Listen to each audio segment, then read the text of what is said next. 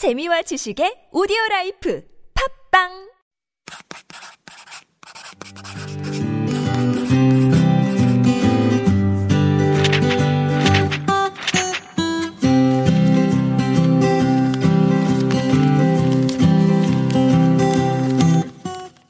Hello, everyone. I'm your host, Roman, and this is Super Radio's Living Korea. I've been living in Korea for a few years now with a lot of experience. My segment is for all the expats to share their questions and my stories about Korea. Shall we start? In Korea, we've just had a long Lunar New Year, Seollal holiday, but already I can't wait for the next one. So, what did you do during the holidays?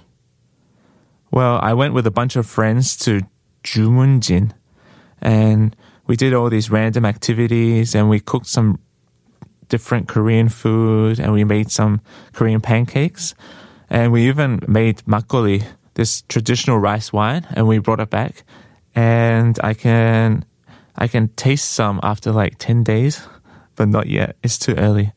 And what I normally do at the beginning of the year is check all the holidays and observances of the year, especially in Korea since they're different from back home.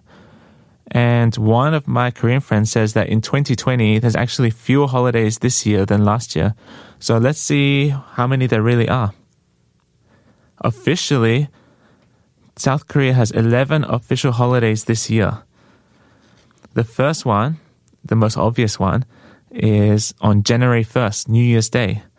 Like most countries in the world, Koreans celebrate New Year's Day. The ceremony starts on the evening of December 31st, like most places in the world. But the most famous place to go in Seoul is Jonggak. And in particular, they make like a large stage in front of the city hall or the Seoul Plaza. And they have like a big concert to celebrate New Year's Day. And at midnight on January 1st, they ring the Boshingak bell in Jonggak 33 times to pray for the prosperity and happiness of the country and the people and then they set off firecrackers and fireworks and all that kind of thing. And a lot of my Korean friends also, they go up hiking. They go up the top of the mountain and then they see the first sunrise of the year. And it's considered good luck to do that. So then the next uh, major holiday in Korea is Seollal, which is like Lunar New Year's Day. And every year it's on a different date. But this year it was on January 21st and 26th. So it was one of the biggest and most important Korean holidays. And it's usually most Koreans traditionally think Seollal is more important than like January 1st because of the long history of the day.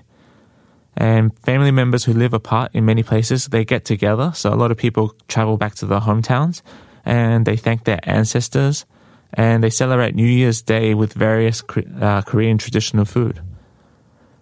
It's generally uh, regarded the most important of all traditional seasonal festivals. And they will have like food called tteokguk, which is sort of like this rice cake soup. And eating it, it signifies that you've become one year older. The festival is also related with the ceremony uh, of performing sebae, which is like a New Year's bow. And you bow to the elders of one's family and to people in your neighborhood. And after sebae, the elders, the older people, will give New Year's gift money, sebaetdon, to people who are younger than them. But normally, you should you shouldn't be married. If you're not married, then you get money, and if you should, you can't be too old. So I don't think I can get money this year. um, the next big holiday in Korea is on March first. This is an important day historically. It's the Independence Movement Day and Korean people commemorate the anniversary of Korea's Declaration of Independence by announcing the declaration against Japanese colonial rule on March 1st, 1919. So it's about 100 years ago, 101 years ago. And many Koreans visit Independence Hall in Korea of the uh, on the day to remember the numerous patriots who willingly died for Koreans' independence from Japan. And this is also signifies the day when Korean people rose up peacefully and protested. And they, Korea maintained a flourishing culture and independent state for thousands of years until it succumbed to Japan in 1910. So the movement led to the establishment of the provisional government in April 13, 1990, which was later continued to a fully empowered government after the end of World War II. Uh, the next holiday is April 30th, which is Buddha's birthday. Um, it's also called Buchonim Oshinai, and some people call it Sawar Chopail. And it's literally the, the first eighth day of April in the lunar ca- calendar. And it's designated a national holiday since 1975.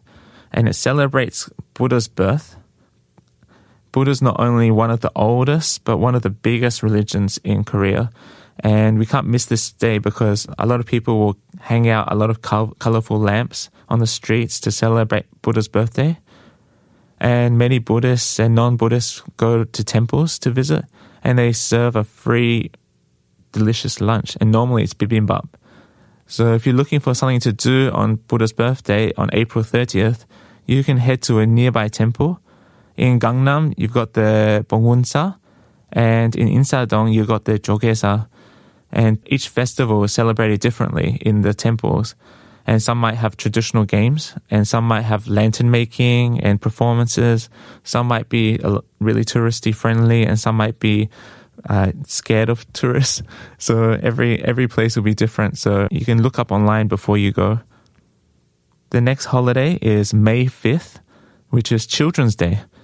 It's a day that was designated by the children to grow up properly, wisely, and spirited, and for people to show love to their children. And it actually started in 1922, where uh, it was declared to be a holiday on May 1st. But later, after World War II, in 1946, it was changed to May 5th. And it became a national holiday in 1975. And there's actually a lot of things to do, especially if you have kids. So you can go to like the Museum of Art, a Bukso Museum of Art, and you can see various performances, puppet shows, and do a lot of hands-on activities.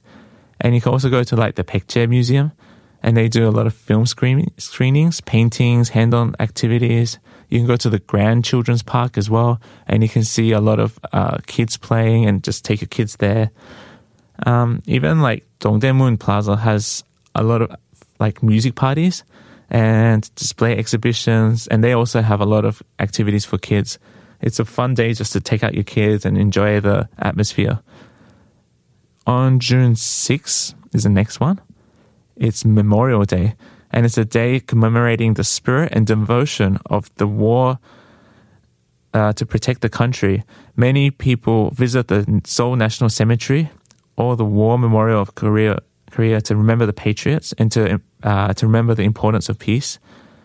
And a lot of people will head for more things to do in Itaewon nearby after visiting the War Memorial. So normally Itaewon's a really busy place after, on June 6th. After that, on August 15th is Liberation Day. So Liberation Day is a day which commemorates the liberation of Korea from Japan on August 15th in 1945 but it also uh, celebrates the establishment of the Republic of Korea as a country in uh, on the same day, August 15th, in 1948, about three years later. So after that, the most one of the biggest and most important Korean holidays is Chuseok, and this is actually celebrated on the 15th day, like the full moon of the eighth month on the lunar calendar, which means that the date may change every year. And this year, in 2020, it's actually on the on September 30th, from the September 30th to October 2nd. And another name for Chuseok is Hangawi, and it's the harvest festival where Koreans thank the the first rice harvest of the year. So together with Seollal is one of the biggest holidays, and many people will go back to their hometown and then they visit family and relatives a lot of farmers pay tribute to ancestors for a good harvest. And when you go back to your hometown, you share a feast of traditional food. And obviously, this will create a lot of traffic jams of epic proportions for a few days. And there will normally be a lack of train tickets, so you have to book months in advance. I recommend months in advance.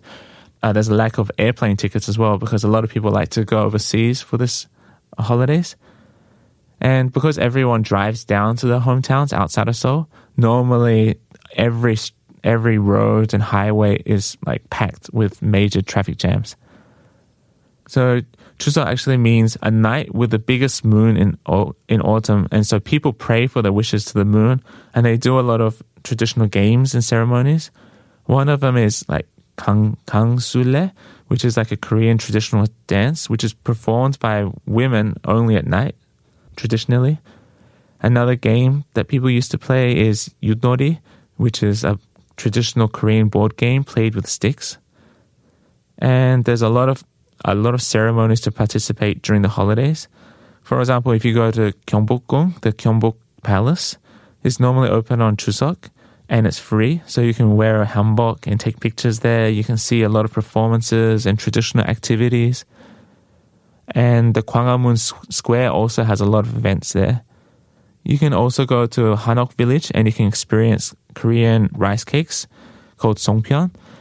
And you can see traditional uh, performances like Korean rope or taekwondo or ssireum or things like that. The National Museum of Korea also has a lot of events and has a beautiful garden. And you can learn a lot about history of the of Korea and see a lot of artifacts. And the War Memorial of Korea is also great because they have a children's museum. So if you have children, you can go out, you can see the airplanes on the field, and it has it's a fun educational experience for the whole family. After Chuseok, then we have National Foundation Day on October 3rd. In Korean, it's called Chonjo, and it celebrates the legendary foundation of Gojoseon and the god Dangun is who is a person who believe, who is believed to establish the very first nation of Korea, Gojoseon, and that was in BC 2333. Koreans celebrate the national foundation of October 3 and for the sake of conven- because of convenience, but normally it's calculated by lunar calendar. And Gaecheonjeol in Korean actually literally means the day where heavens opened up. After that, we got Hangul Day, Hangul Nal. So before Hangul, people in Korea used to use Chinese characters to sp- read and write Korean and it was really difficult to learn for ordinary people. So King Sejong helped create and design Hangul to help Korean people learn and read, like learn Korean, read and write easy, easier. So now, because of that, Korea, South Korea is one of the countries with lowest illiteracy rates. And on Hangul Day, October 9th, that's when people celebrate the creation of Hangul. It was created in 1443 and the pro- proclamation was in 1446, so it's been a long term holiday. And the final holiday of the year is December 25th. Can you guess what it is? That's right, Christmas. Just like most many nations in the world, Christmas is also widely observed in Korea. In, another name for Christmas in Korea is Songtanjeol, which in, especially among Christians, and it's a day to celebrate the birth of Christ. But in in Korea, Christianity is one of the two major religions, so it's celebrated a lot. But the main difference between Korea and other countries is that it's actually a pretty romantic day. So you have to make sure you take out your girlfriend or boyfriend for the day and take the opportunity to ask them out.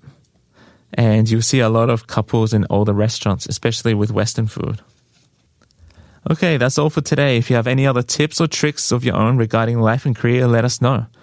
Also, if you have any questions or suggestions, please send us an email to superradio101.3 at gmail.com and check out our Instagram at superradio101.3. Hope you have a great day. See you in the next episode.